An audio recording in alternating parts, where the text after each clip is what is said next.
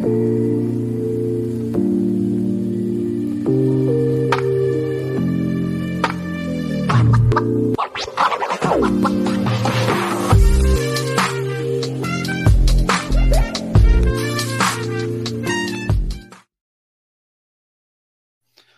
in, everybody, to another episode of Cap and Trade. I am your host, Texans Cap. You can follow me on Twitter at Texans Cap. If you prefer the written form, capandtrade.substack.com.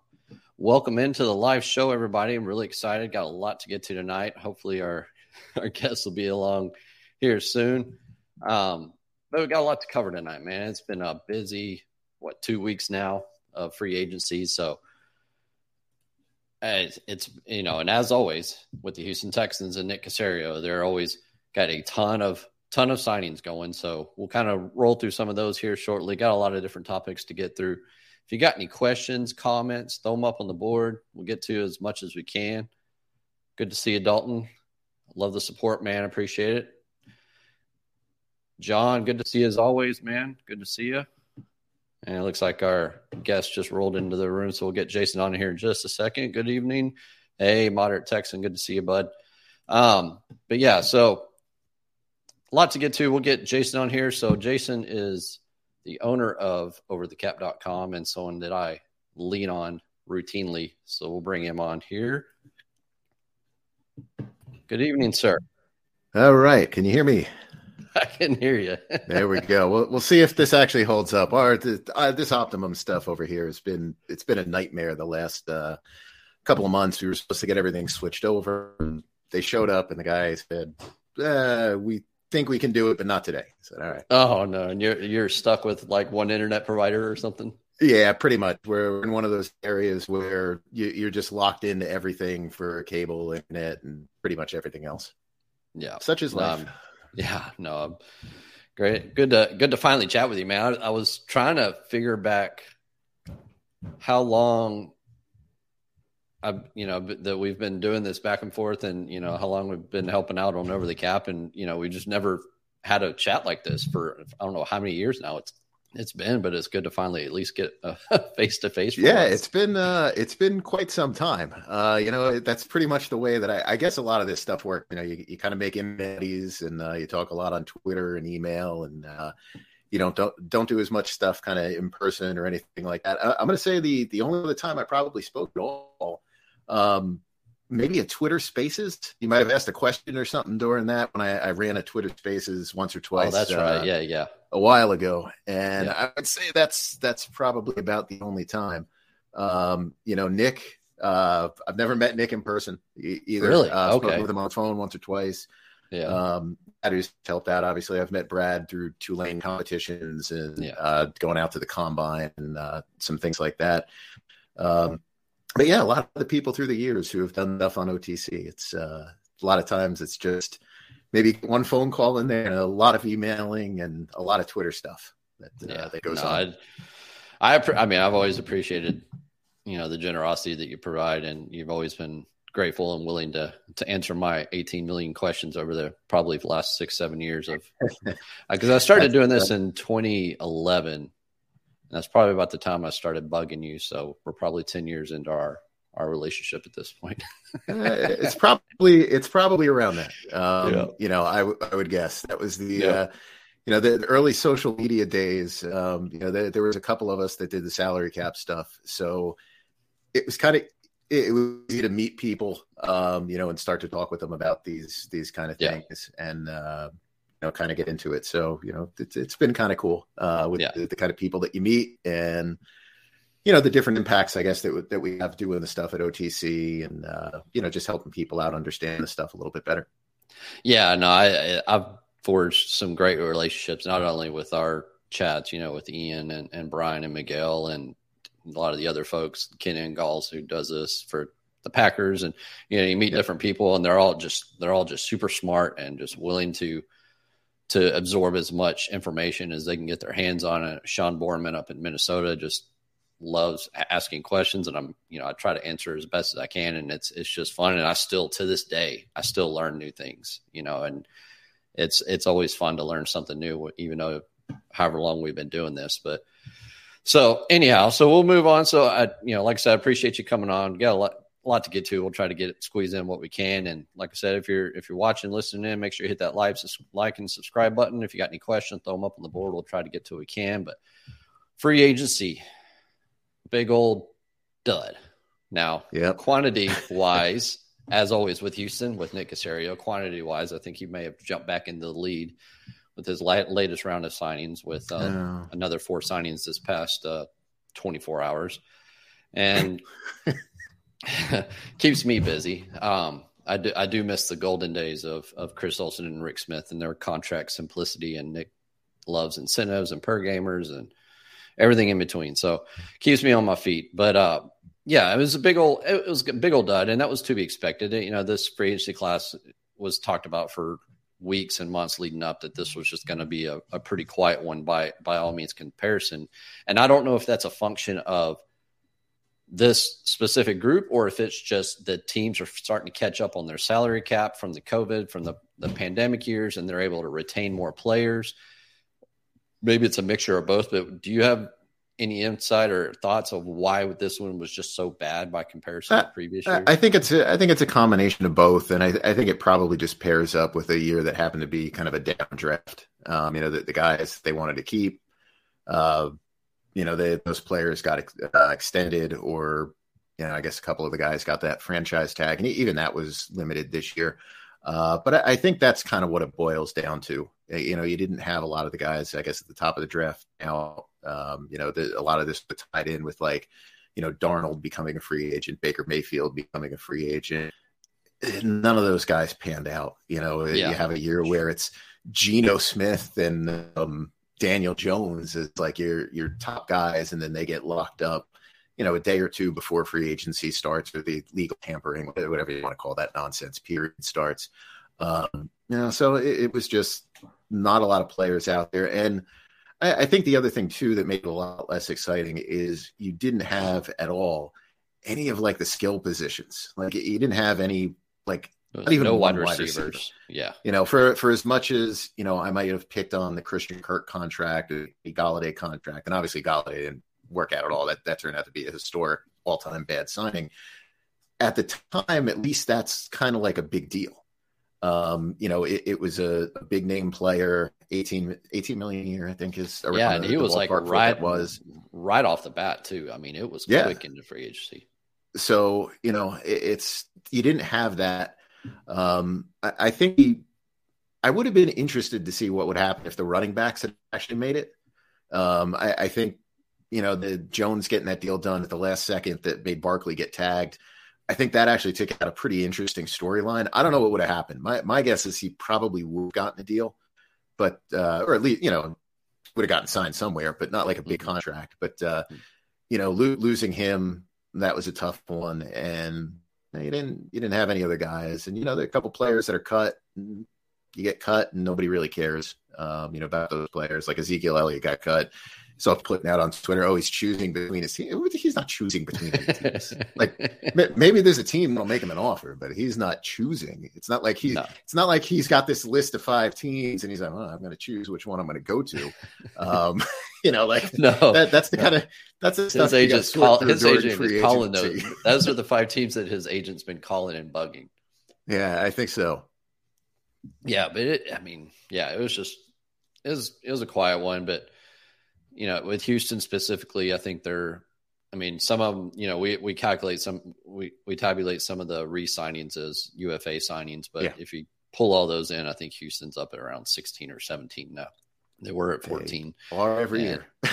and number one, once again, and I kind of wanted to get, you know, Nick just won't flat out answer the question of why one and two year deals. He's handed one three year contract out in his now third offseason with Houston, and that was for a punter.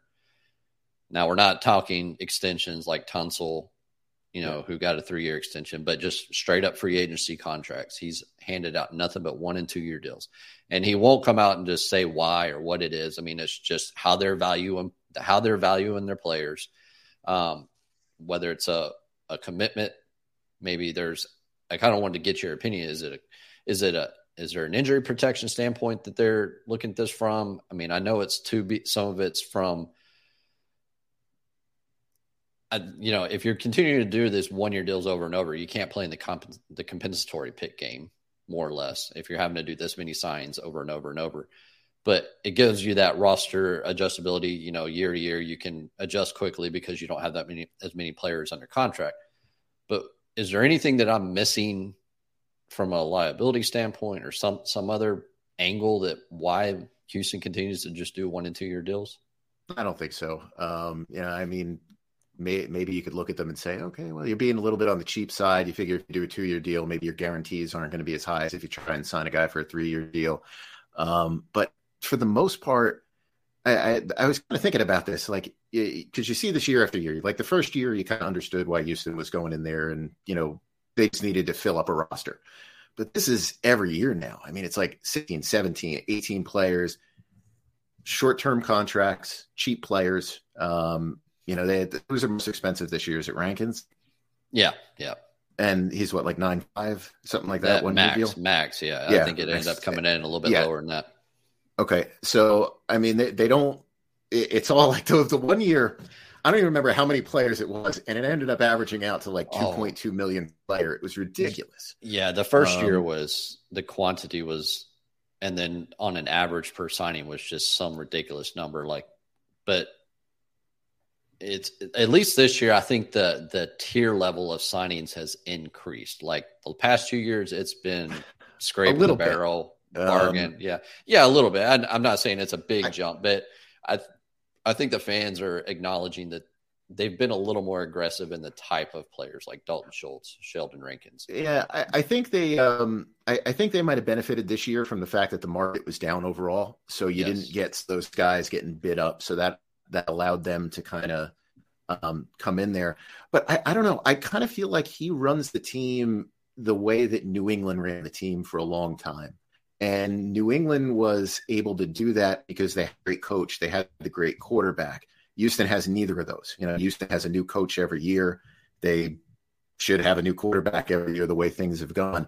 So I, I don't know. It's like that, that that seems to be the way that they fill the team. Like, oh, we've got these hard workers. You know, we we've got you know Rex Burkhead coming in. I mean that that's not going to help you, um, you know, get anywhere.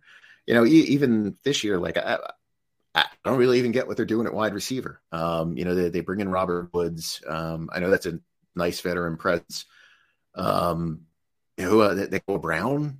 I yeah, mean, they, are going to probably have the slowest givers. You know, uh, so. yeah, that's that's been the biggest thing now. Is like, you know, whether it's and I, I, know you're not a big draft guy, but you know a lot of people were talking about wide receiver in the draft for Houston, and I'm more of you know they need a burner, but I I don't know that wide receiver is going to be a big first round pick for them. But uh, yeah, I mean they, I, they're going to shift around their wide receiver group. They they moved Brandin Cooks, which we'll, we'll get into that here in a second, but I think this might be. I'm hoping I'm hoping as a fan that this is the last year that we see these large large free agency groups because this will be now will be two years of big free uh, draft classes. You know, last year they made I think like nine picks. They have 12 picks on the books this year. They probably won't make them all again. He'll trade up some, but you hope that now you've got two years into those draft picks. You're still going to maybe maybe a third, maybe another free agency class before, and you get a you know. But at some point, those draft classes should start maintaining the roster to where you're not having to go out and sign 18, 25 players in free agency every year. So yeah, hopefully that's the goal is to build through the draft. And it was it was a crappy situation for him to come into with the Watson situation. Bill O'Brien and Jack Easterby left the salary cap and the roster just completely upside down. And it took them, you know, so far two years to get out of that hole. I think there was probably a slightly quicker path to get there, but you know, and they didn't have any cash concerns. I mean, they're, they're well above the the ninety percent spending for this going into this third year, and they're going to be well above it now at this point.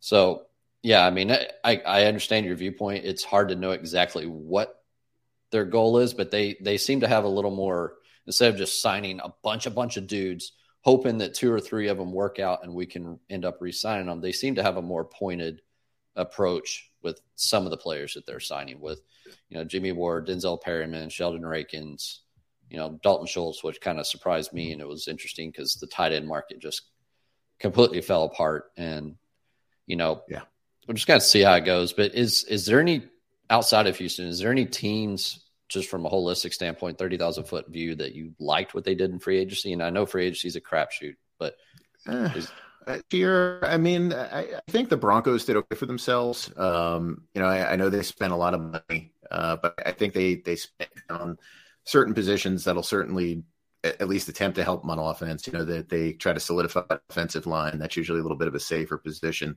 Um, I think Detroit, some people, I, I don't know how Detroit's going to be as a team, but I, I thought they got some good value um, on a couple of the players that they uh, they brought in. Um, other than that, not really. I mean, Atlanta.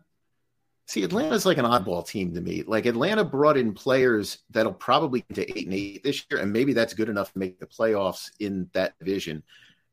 Long term, what they did makes no sense at all. It's like a, a lot of old players uh, or older players that they brought in, not guys that I that kind of envision there for long term. Um, you know, those were kind of the teams that I, I think kind of stood out as kind of getting uh, better probably this year. Um, but you know, for the most part, again, it was just such a, a weak group.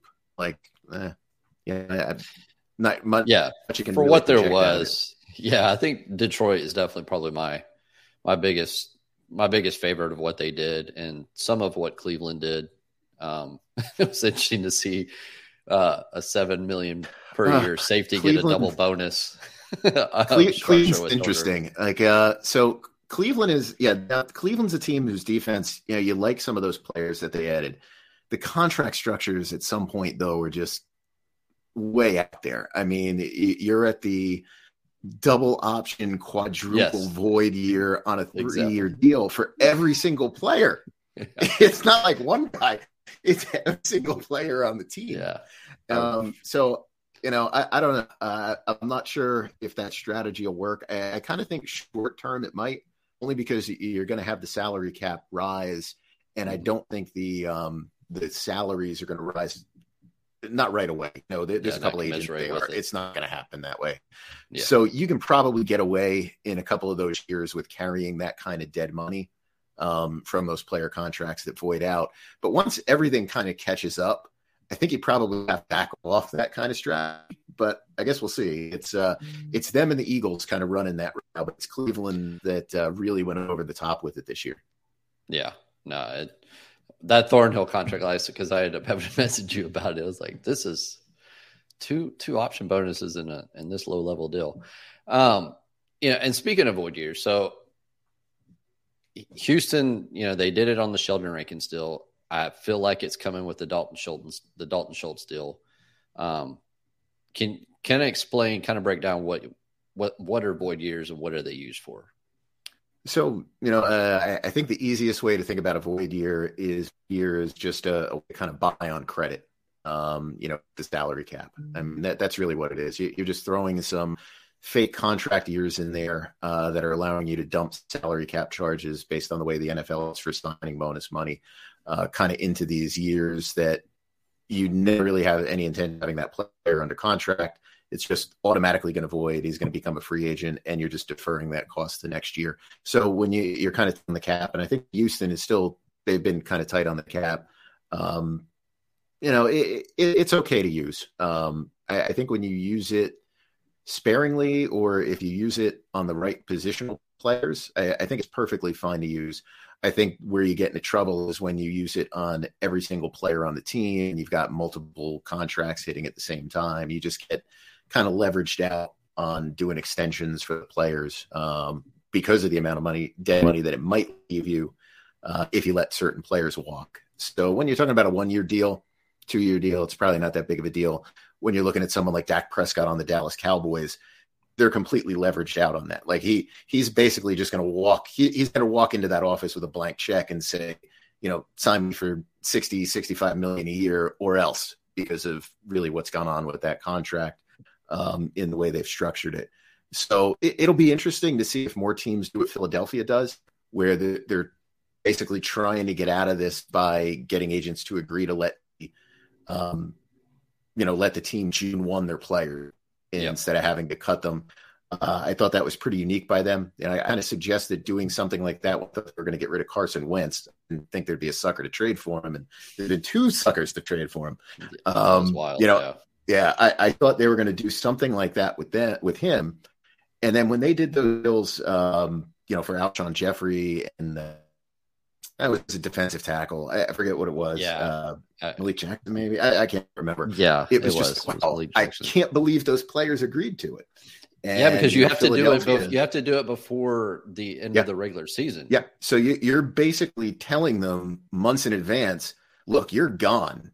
We, we have no intention of keeping you here, but it's really going to be a pain for our salary cap if we have to cut you like a normal cut. So can you just help us out by letting us June one you? And 20 years ago, that would have been a no. that would have been a, you know, you know what? negotiate my contract down. I'll be on roster next year for 1.5 million guaranteed, and I'll sit on the bench and I'll be happy to collect my one five. And now it's just like, oh, okay, yeah, sure, why not? And I'm assuming that's just because the the the span of careers in the NFL is so short right now. So I, I think for the agents, it's more important to make sure you've got that really relationship with Howie yep. or you know whatever GM it is than probably doing what might necessarily be in the best interest one particular um, client that you have, just because there's so much churn on these rosters and you know you you've got to deal with these GMs and their their contract guys all the time, and you know the player's career is very short, so maybe they get a little sacrificed in there. But it, it'll be neat to see if more teams pick up on that. The only other team that's done it really is New Orleans. Um, they, have done it out of necessity at this point. Yeah. and, uh, you know, Cle- Cleveland's used it, but Cleveland's done the, the trick where they, they just kind of use it ahead of time where it's almost like it's a, just a void year in there. It's a little bit different than taking an existing contract and saying, please help us, um, you know, and getting them to do it. So it'll be interesting to see if more teams follow suit on that. Yeah. And I, I think void years are coming down the pipeline for Houston because, like you said, they're they're getting a little tight on the cap, and they are getting tight on the cap again because they have a very big projected draft class. You know, yep. Uh, upwards of twenty million dollars in cap space when using the the top 53 accounting for everything and that's how the team views it because i've heard nick caserio say it on two or three different occasions that you know he's got a 20 million dollar draft class to sign so they, i mean it's I, that's why I post my graphic the way I do, and it, it, pulls kind of the same idea that you have, where you have the cap space and then an effective cap space, and it kind of puts things in perspective because people will see Houston's oh they got twenty five million dollars in cap space. Yeah, today yes they do, but is it really twenty five million? No, because they have all these other things they need to account for in the next two or three months. So I think void years are coming, and we'll have to maybe we'll get some new updates tomorrow. I feel like the PA is probably done with their free agency reports. It seems like there hasn't been one for yeah, I think so. There, there, was there again. There was no interest on yeah, their end for uh, yeah, and they've already started. They've already started moving those contracts over into the system anyway. So that's what made me think that they were they were probably done. Um, so Houston did have a big signing though. Laremy Tunsil reset the market. Um, you know, 25 million per year. And is interesting. You mentioned with Dak Prescott, he Tunsil with the function of back to back restructures and having such a huge inflated cap number this year yeah. had a ton of leverage to walk into that room. It's like either you're going to have to trade me or you're going to have to extend me because you're not going to have an offensive tackle on your with a $35 million cap hit on your roster. I don't care what your composition is like. And so the team have been looking for moving towards that path and it got done reset the, it reset the market on on many metrics you know whether it's cash flows i think yeah i think the the Trent one of the other deals, either Ronnie Stanley or, or Bakhtiari or one of them's kind of fluffs with him. But once he gets in that third year, he starts really taking off. But uh, you know, what are your thoughts on that Laremy Tunsil situation? It's just kind of what you said. Um, you know, he he leveraged himself into a situation. Really, you know, both times. Um, you know, I, I mentioned it on Twitter. I said, you know, he's like the low key version of Kirk Cousins. And the Minnesota fans didn't like that. They're, oh, you're always picking on Kirk. I'm like, that's not picking on him. That, that's actually giving him, giving them a compliment, giving him a compliment for, you know, what he's been able to do. And it's that that same kind of thing. You know, he used the leverage of getting traded there for all those picks, which was kind of a crazy trade, you know, to get that first contract that was just obscene, um, you know, at, at the time. And it was only a three year deal. So you knew it was going to get re up again. And they had to restructure it because of all the cap issues. That just made it easier and easier and easier for him where he can go in there and say, let's just do another three year deal. And yeah. probably the same thing is going to happen years from now, as long as he's healthy. Uh, you know, he could probably land himself one last contract that'll reset the market. And, you know, that that's that's just incredibly impressive. Um, you know, from a player side, I think to be able to pull that feed off. And I, I think I don't think enough people look at those kind of situations. And I know it's different position to position, um, but I, I, think you get too caught up sometimes in um, certain metrics on these deals, especially when it comes to guaranteed options and stuff like that. And it's like if you're at a if you're at a position where you're top player and it's a position where you do play into your 30s, this is what you want to do as a player. You know, you, you want to get those deals that are three years in length to where you can just keep going and going and going um, you know, kind of back pretty much every other year and going in there and saying, hey, redo this contract. Um, you know, and I, I think that kind of gets lost. People just focus on, oh, I can't believe he didn't get a fully guaranteed deal. this guy's making a fortune. It, it doesn't matter if uh, Tunsil didn't get a fully guaranteed deal or whomever it might be. Um, you know, there's too much focus on that instead of the focus on how do you make the most money in you know this little finite amount of time that you have to actually play professional football yeah and he it's 60 million essentially guaranteed within 12 months of the deal and once you get past what that be 2025 going into his last year you're back like you said you're back at the table again you know looking for another extension so is it fully guaranteed at signing no but if you look at it from an overall scope and length of back to back contracts under those structures, it's almost fully guaranteed effectively when you look at it that and that holistic viewpoint. And I think he just, like you said, he played it perfectly. He didn't let them add void years and mess with any of the numbers. He just, you know, agreed. They had, you know, Houston puts automatic conversion rights in all their contracts. So, you know, they, they did have to go sign new contracts, I think, just because they had to remove the, uh, the language for, uh, they they had in I think he had de, the de escalators in there in the beginning on his first contract, and I think it would have pulled it down below the the P five minimum and stuff like that after the restructure. So they had to sign new contracts. But he was very smart. You know, St. Omni and his group didn't add on void years or anything like that. It was just straight conversions, and he just put himself in a. And I've been saying it on here for for weeks and months. People who listen know that that he just levers the levers the team into a corner, and he'll probably be able to do it again, like you said, in two more years. So yeah, it's so, you know, more, great, power to him. Yeah, no, that's that's a beautiful situation for him. Um, great job by his crew. I mean that that that that group of advisors. Yeah, I think they did. I think that was the same group who who helped uh, Roquan Smith. I think they've helped up a few other players, and definitely seem to be uh, anti NFL Players Association and uh, you know, hey, if if find a way to make it work, you know, I'm all for it. You, you know, I don't really have a preference if they're certified, not certified, however it works. But you know, it's good. It's good to see that. And I, have talked to a couple of those folks, and they're they're actually very very nice, very nice folks. So, so we'll, t- we'll move it over to your neck of the woods with Aaron Rodgers, and then Elijah Moore got traded today, yep. and I kind of wanted, I saw a tweet and I didn't quite get a chance to really digest it very much, but you were talking about playing with the numbers and seeing if Green Bay was going to take on some additional money. Kind of what, what were your thoughts on that tweet and just in the overall situation? Yeah, I, am hoping to put something together on that uh, to flesh that out a little bit more. But I, I think, you know, when you look at Rodgers' contract and you're basically paying him $60 million for this year, there's no commitment to play beyond this year. Um, there's really no long term commitment at all. Uh, you know, e- even if he wanted to keep playing, his contract effectively only runs one more season after this.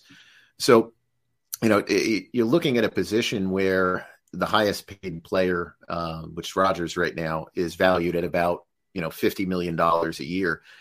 In a sense, you're already underwater on a trade. You're, paying sixty million dollars for a fifty million dollar player, and it's not like the market's going to change because his contract's so short. Like you, can kind of yourself, like let's say he was signed for 50 and it, let's say he was 32 years old instead of what he is 38, 39. When you, you could play five years, say, okay, well, he's signed right now for 50. Well, next year the top guy will be 52. Then the next year is 55. Then it's going to be 57. No, now he's kind of a bargain price at 50 a year. You're just going in and doing a one year deal for 60 million bucks and so he, he's probably overpriced relative to the, the market itself. He's probably overpriced to really what he's going to give you on the field right now. Um, the only way that that works out is, is, if you you get the Super Bowl out of it. I mean that that's realistically that's the only way um, that that really makes any sense. As a fan, the Jets have been full for 10, 15, however many years it's been now, 13 years. Um, you know, as a fan, yeah, I'll, I'll trade in that one year. And if it's a wild card loss, I'd probably just take it for the next years of uh, whatever kind of pain going to be. But I, I, think that contract, the, the money that's there this year, or even over two years, th- there's just no value in that. You know, it's not like, you know, Russell Wilson's a bad example because Russell Wilson is terrible. Uh, I mean, he, he was just so bad last year. But at least if you looked at that, they brought in two old years on that contract that were, you know, 27 million, 28 million, something like that, that they could bake into a new deal. So in their mind, they're getting a 49, 50 million dollar player over the next four years for probably about $40 a year in investment. Yeah, plus they're going to save a little bit of money on the draft picks they give up and everything else. Um, you know, so that can lessen the blow a little bit of the draft picks that you give up. So you can at least make a case, I think, for for those kind of trades. But I don't know when you're talking about a guy that's under contract for a year at this kind of salary. I just can't see how if you pull yourself back from like the just you know the the fan that's in you. I, I can't see how you can look at that and this makes any kind of sense at all for a franchise to even be considering giving a high pick to bring on this contract and, and get these guys out of, uh, you know, really just just a bad deal that they signed uh, when they got bullied by Rodgers over the last two three years.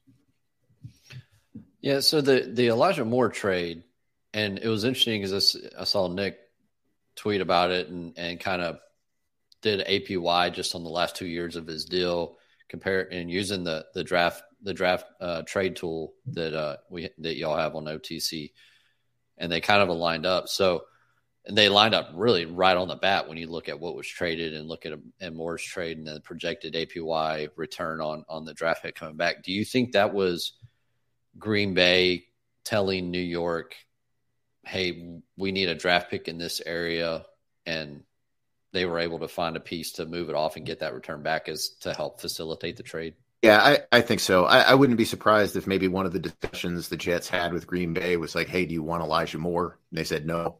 So they probably had to find a third team in there to uh, get a pick that would be kind of in that range. Um, you know, Elijah Moore had fallen out of favor, I think, with the with the coaching staff last year. Um, they, they really weren't using him. He blew up. I forget which week it was he started demanding a trade, and uh, you know that that just I think made the situation probably worse. And I think they just looked at it like, okay, if we can get a pick, um, you know, it gives us a pick that maybe we can go to Green Bay with, and we're going to sell this as we flipped Elijah Moore for Aaron Rodgers. I mean, I, I think that's basically the what's going to be the end result of uh, of all of it. I don't think that um, I don't think the Jets had any real thought like, oh, well, we really need to upgrade a third rounder to a second rounder. I think it's all just based on what Green Bay is talking about and the Jets just making sure they have, you know, some of those pieces to get it done. Okay. So, and speaking on trades, so one other thing I wanted to it's kind of a segue into two points, and we'll, we'll, we'll get to the second one here in a minute. But so Brandin Cooks was traded with Houston, and you know most of my listeners are very familiar with that situation and the and the information I've reported on it. But so they they took on six million. They got back a fifth this year, a six next year, and you know I'd kind of mentioned before the trade happened that I felt like taking some money down from Cooks's guaranteed eighteen million dollar salary in line with what the market was showing on signings. You know, we saw Lazard, Juju Sister Smith, and, and Jakobi Meyers were the three top wide receivers signed in free agency, you know, at eight, nine, ten million dollars a year. Cooks is probably around their level, maybe slightly better. So if you can get that salary for this year at least to kind of commiserate with that value, and that's end up that's what end up happening. But are you surprised that the draft capital return was still day three picks while taking on that additional additional six million on on their side on Houston side? No, because it, it, was still a lot that uh, Dallas was going to have to pay um, for Cooks, and I, am going to assume that Houston did not know that Cooks was going to redo that deal right away. I, I, don't, I don't know that for a fact, obviously, but uh, you know, I, I, think Dallas could have sold this as like, hey, we're just getting this guy for a year because there's no way we're going to have him next year. For there's no way we're going to pay him 18 million to be on the team next year or whatever his salary was. Um, yeah, you know, he took an eight million dollar pay. He took an eight million dollar pay cut in 2024 with the yeah. So I, I, I don't know if Houston he was going to do that um, because I if the contract looked like that, I think they probably could have gotten something a little bit more um, for picking up the six million. But I, I, think that that's the that's kind of the ballpark area if you're going to pick up that size of a contract. I, that's the ballpark as to uh, you know what you get back in in return, like a fourth round pick, or you know in this case a five and a six, I guess the following year. Um, you know, I, I, think it was fine for Houston. Um, it, it's like you can either pay six, or you could pay you know the full eighteen and have them just be completely unhappy. Um, yeah. Like last year. So I think this was better for him. You know, you, you save twelve million dollars, you bring in a couple of draft picks. Um, I think that you know, it's one of those trades. It's probably a decent trade for both sides. Um, you know, for for where they're at.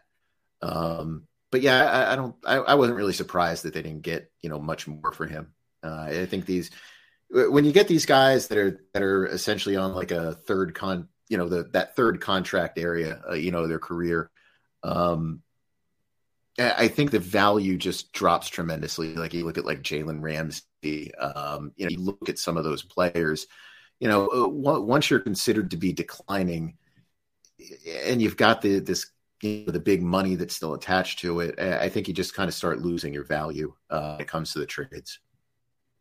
Yeah, and he, I mean, he wanted out. Houston was ready to move on, and so I think they were just more than willing to facilitate whatever they needed to do to to get it done. And you know, like you said, twelve million dollars savings. That's one thing that I try to preach is, you know, at the end of the day, cash is king salary cap is just accounting of the cash you spend, and twelve million dollars is twelve million dollars, and that's that's cash and, that the team can reallocate elsewhere. Yeah, I mean, there's you can spin it. I mean, you can look in free agency and you can say, well, you know, they wouldn't have been able to get Rankin than you know one other player. You know, choosing mm-hmm. Well in their case, choose two players that are making like two million a year or something like that. Um, you know that that's kind of getting rid of Brandin Cooks allows you to do two or three different things um, you know, on the team. And so I, I think that's a that's a net positive. But you know, everybody gets focused on that player. Oh, I can't believe they're getting rid of, you know, so and so. And you know, then the guy gets moved, and then the next year, you know, it really ends up not being that big of a loss. It's a it's just a sore subject with fans, especially with how things went down at the trade deadline. I'm not gonna I'm not gonna rehash that nonsense, but uh, it was there's a lot of crazy rumors with that one. But with with that, with the trade and draft picks, you know, Brad and I, we've got a running list of of instances where draft picks were basically essentially bought with cash. Um, trading, you know, trading draft picks for cash, like the Brock Osweiler deal from way back when, and you know, and so on and so forth as these deals go through. It's weird that the league will allow that, but they won't allow like we talked about the other day with when uh, New Orleans was trying to facilitate with the third team with Jadeveon Clowney a few years ago, where they were going to have him sign with another team, and then they send a second round pick or whatever to to buy that contract off of that team, and the and the league basically stepped in and said, no, you can't trade cash do you have any thoughts on trading cash or draft picks? And I mean, it doesn't seem like there's any real correlation in value that we've been able to find yet. I think we got like 14 or 15 examples, and it seems to be driven just on that market situation, the position value, contract value. So there's real haven't we haven't been able to come out and say fourth round pick is worth four and a half million dollars. Fifth round pick is this, blah blah blah. But I feel like with the cap that's going to be continuing to grow over the next few years, I wonder if that may see some of that more often than not. I don't know. It just kind of comes and goes, and it just sneaks in, and then you get two or three of them, and then you don't see it for another two years. Yeah, I, I think that's a it's a tough one. Um, you know, only because kind of when you get to some of these trades, um, sometimes you still get hung up like, well, there is still some value in this player. How much that value is, who knows? And so sometimes it's hard to separate the fact that there is a little bit of value and then there's a lot of value in the money that's being, uh, you know, picked up. Von Miller um, last year and then two years ago, I guess was that trade. Yeah, two years. And yeah, yeah you know, and that ended up being what a, a two and a three, and it, yep. it's almost like how do you separate out? Like, there's a value that you're trading for the player. Maybe that's the three. Was the money worth the two? Was the player worth the two? The money worth the three? You know, and when you get players like that, it becomes pretty hard. Uh, you know, Osweiler that one was the straighter one, though. I, I, think Cleveland thought they could flip him, uh, and yeah, so I think Cleveland yeah. completely misjudged what that was. Um, you know, I probably the the biggest one that was just a dumber a draft pick was uh was that Talib when he was on IR. I think he got yeah Talib from, uh, four and a half Rams to Miami. Yeah, they they got a fifth, fifth rounder, pick? and they they for, got Talib in a seventh for a fifth rounder on four four point two million dollars in cash. I've got my list pulled up now. Yeah. And, so I mean, to me, that was the most pure. Like this guy has no value anymore as a football player. Like he's yep. he's done. That is that is like the most. That, that's the easiest one to look at and say, okay, this amount of money should give you this. If we, you know, if you're tracking this stuff and you're trying to, uh, you know, come up any any kind of, you know, any any kind of theories as to, to how it might work. Um, but uh, some of the other ones, you know, it's kind of hard to untangle. It's like the Jared Goff, you know, the, the part with Matt Stafford. Everyone's like, oh, they gave two first round picks for Matt Stafford. No, they didn't give two first round picks for Matt Stafford. Maybe they gave one. There, there's a value there to those, to those guys taking on that money that the Rams didn't want to eat. They, they couldn't get rid of it. Um, so, you know, it, it just hard with those trades to kind of figure that part out as to, you know, what was the value of the player um, you know, and then what value of the cash, and then you know how does it come up? It so we need. I think we need to see more more ones like that Talib one where it's just strictly guys who can't play anymore, and okay. it's just like okay, you, you're picking up the guaranteed salary for this player. What is that worth? Um, you know, I, I, think you need more of that, and then okay. we could start to get more of an idea. Yeah, because I think most of the other ones I have on my list, like when Houston traded Clowney to Seattle, and it was basically a $14 million year, but Houston took on 7 million yep. and ended up getting a third round for it. But there was still some value with Clowney at the time. And I've got, you know, probably, I think about 14 on this list. But like you said, that, that's a great point. That's something Brad and I need to talk a little bit further about that, that Talib one, because he was on IR, you know, I can't remember what list he was on at the time. Was definitely not a player that was going to be playing. That was just straight up purchase of a draft pick. Yeah. So have to have to keep tracking it. See if we can get some more data on that. Maybe in a few more years, we'll we'll have more data on on that and can maybe derive something from it. I'm not sure we'll ever be able to because it's just like you said, every situation is different. Teams, the league should know, just let you trade cap space. I don't really understand. That's it. yeah. That I would love. I've buddy of mine have mentioned that multiple times, and I don't. That would just be fascinating to me. That I, if I don't know why they know, don't do it. It doesn't make any sense. Like they, even the part talked about before with the, uh, you know, the facilitating a signing. Like I, I, I still don't understand how they block that. Like I, I don't, I don't see rules that would prevent it from happening. And we've seen players traded that first year that they sign. So I, I, I don't really get, um, you know, why that would be the case unless it was just literally like I'm going to sign you and trade you the next day um, only because I, I, know with like all these rules with roster bonuses and all that, they want to see like a 72 hour waiting period or a uh, maybe it's a five day waiting period or something like that to where they consider it like signing bonus, like they consider it guaranteed or something at that point. Yeah. Um, so may, maybe you know something like that, but I, I can't really see why Um, you can't do that as long as the player agrees to it. Now, I, I could see if it's a situation where, um, you know, the player doesn't agree to it, but to me, that's more of a player's association issue with something that you would collectively bargain.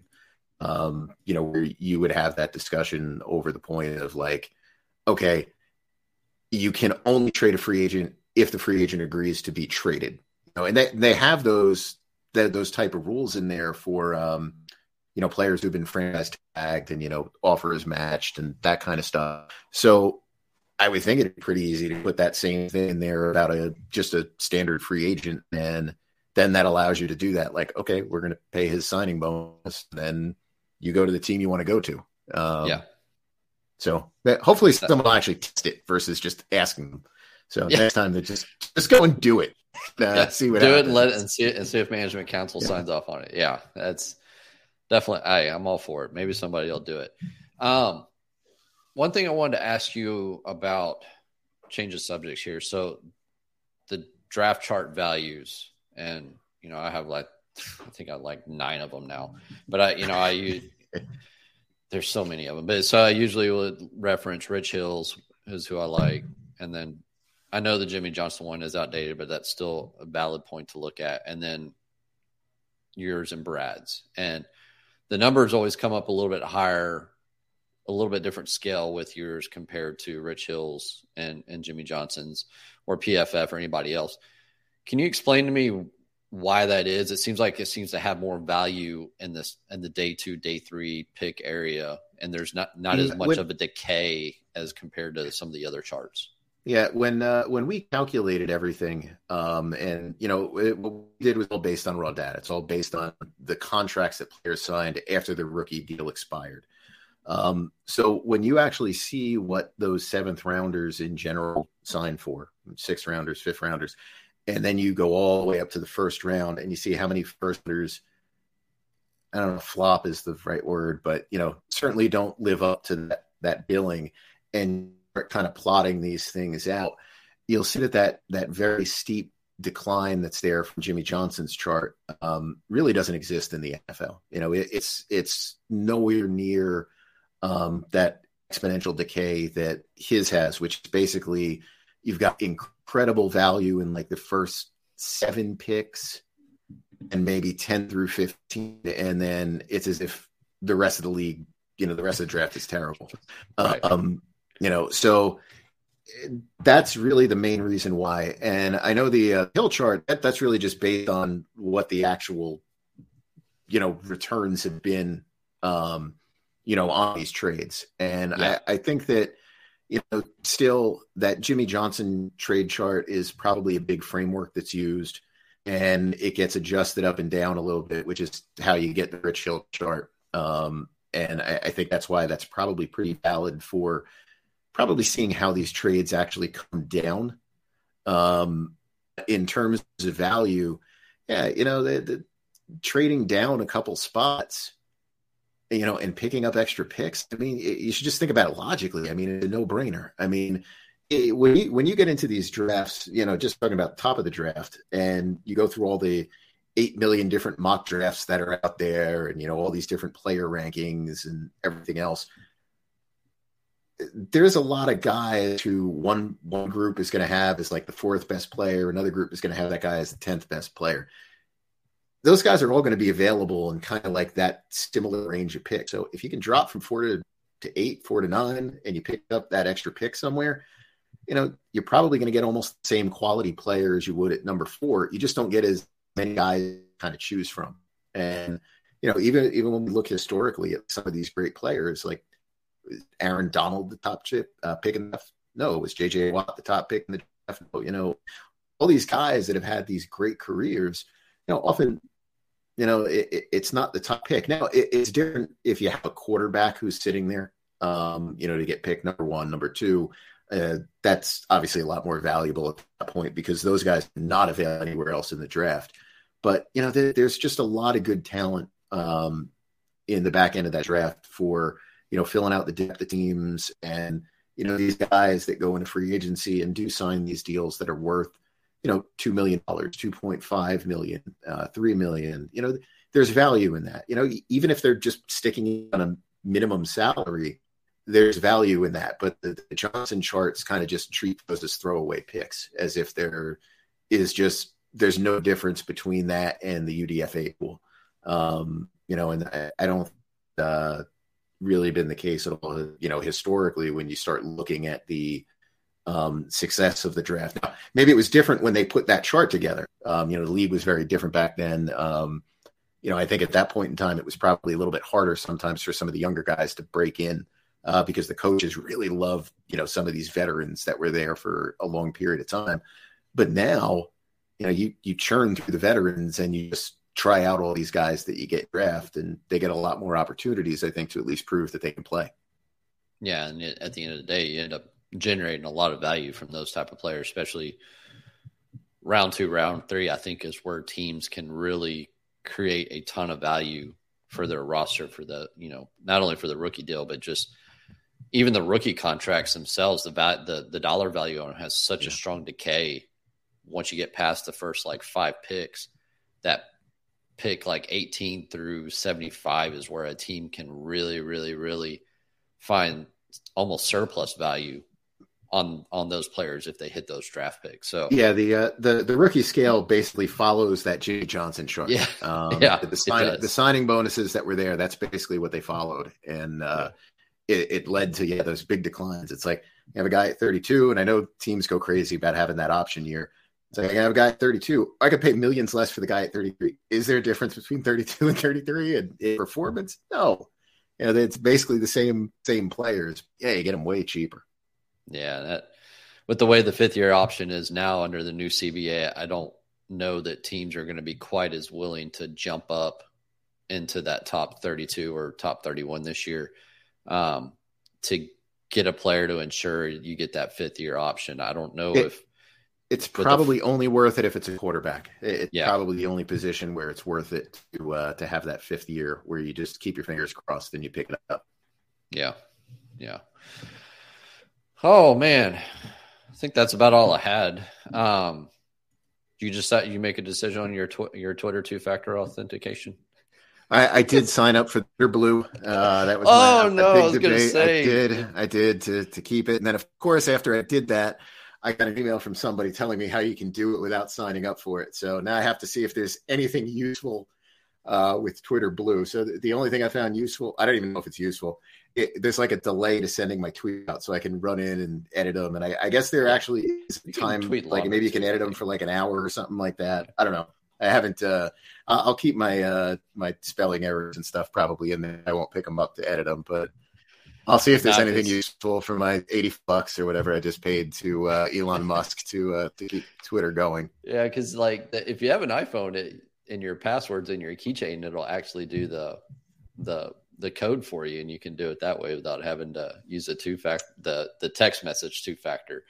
And it's you know it's they they find ways. So it's funny. So Brooks Kubena, who works for the Houston Chronicle here in Houston, he, his account got hacked about three weeks ago, and it was a Bitcoin person, and it was a Bitcoin avatar, Digi something or whatever, and and but he had I was texting with him about it of what happened, and the person who hacked his account actually was texting him from a number that looked like Twitter support.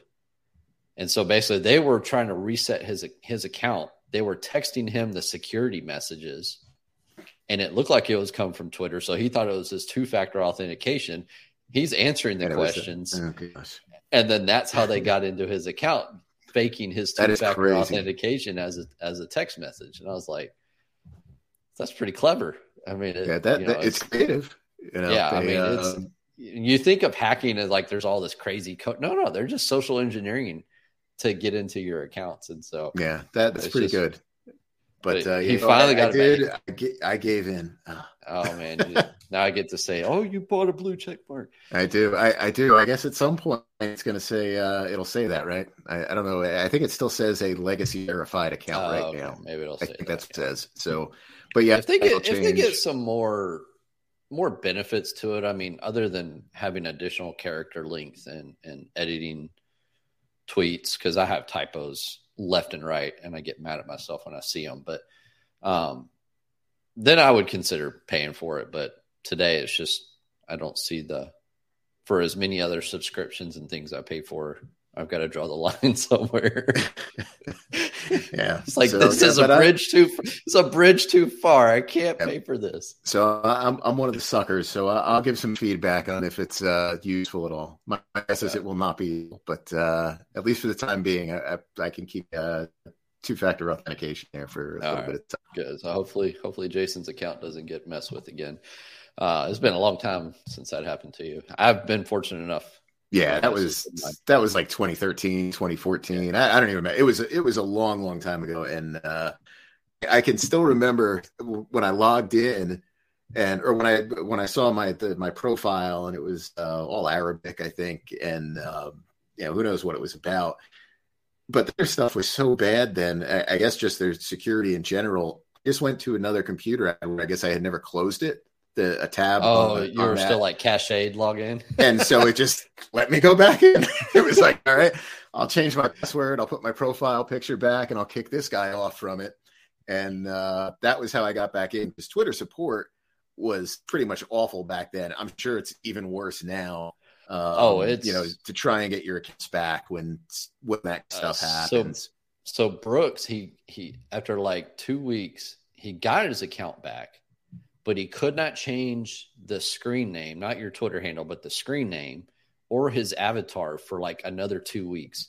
So you, you see these tweets about football stories and his articles and and breaking news and all this stuff, and it's a Bitcoin uh, avatar saying Digicon something. so we picked on him forever about it. And then he finally got it changed back like, I don't know, like a week ago. And we're like, no, Digi's dead. No, it's, just, it's uh, but he he said it was like they wouldn't let him, like he had to submit like all these things to like Twitter support to prove that it was his account, like picture and all this stuff, and it was just it was just wild. And I'm like, I would just given up the account at that point. But I understand he has a big following and all that stuff. But I just yeah, it's tough to rebuild to that, that, kind of stuff. So, uh, yeah. but yeah, for me it was easy because Twitter was yeah. just so bad, I guess, back then with the security stuff that it was, uh, I guess, easy to get hacked. But it, if you were lucky to just never turn certain things off on your computer, you backdoor yourself right back in and uh, take it back. Um, yeah. um, you got time for one question? Yeah, sure. So, Unexpected Truth, who listens to the show religiously, is dead cap the end all be all? Like, is there a way to spread out the damage, or team just has to eat it? Well, eventually, I mean, it's, it's eat it. it it's um, a sunk cost. It's just how you can get it allocated across the cap. Yeah, I, I mean, if you look at, so I, I, ran a study on this a couple of years ago. Um, basically, taking on dead money is a good thing, right? Because if you have dead money, it means you you took some risks at least in what you were doing. Because you can take risks to build a football. You you can't just be what the Tampa Bay Buccaneers did for years, or what the Raiders were try to do for years, where you know you use no signing bonuses, and it's like, well, we never have dead money. It's like you had dead money; it was just burying all that active salary that you had yeah, for those players the, that you yeah. cut.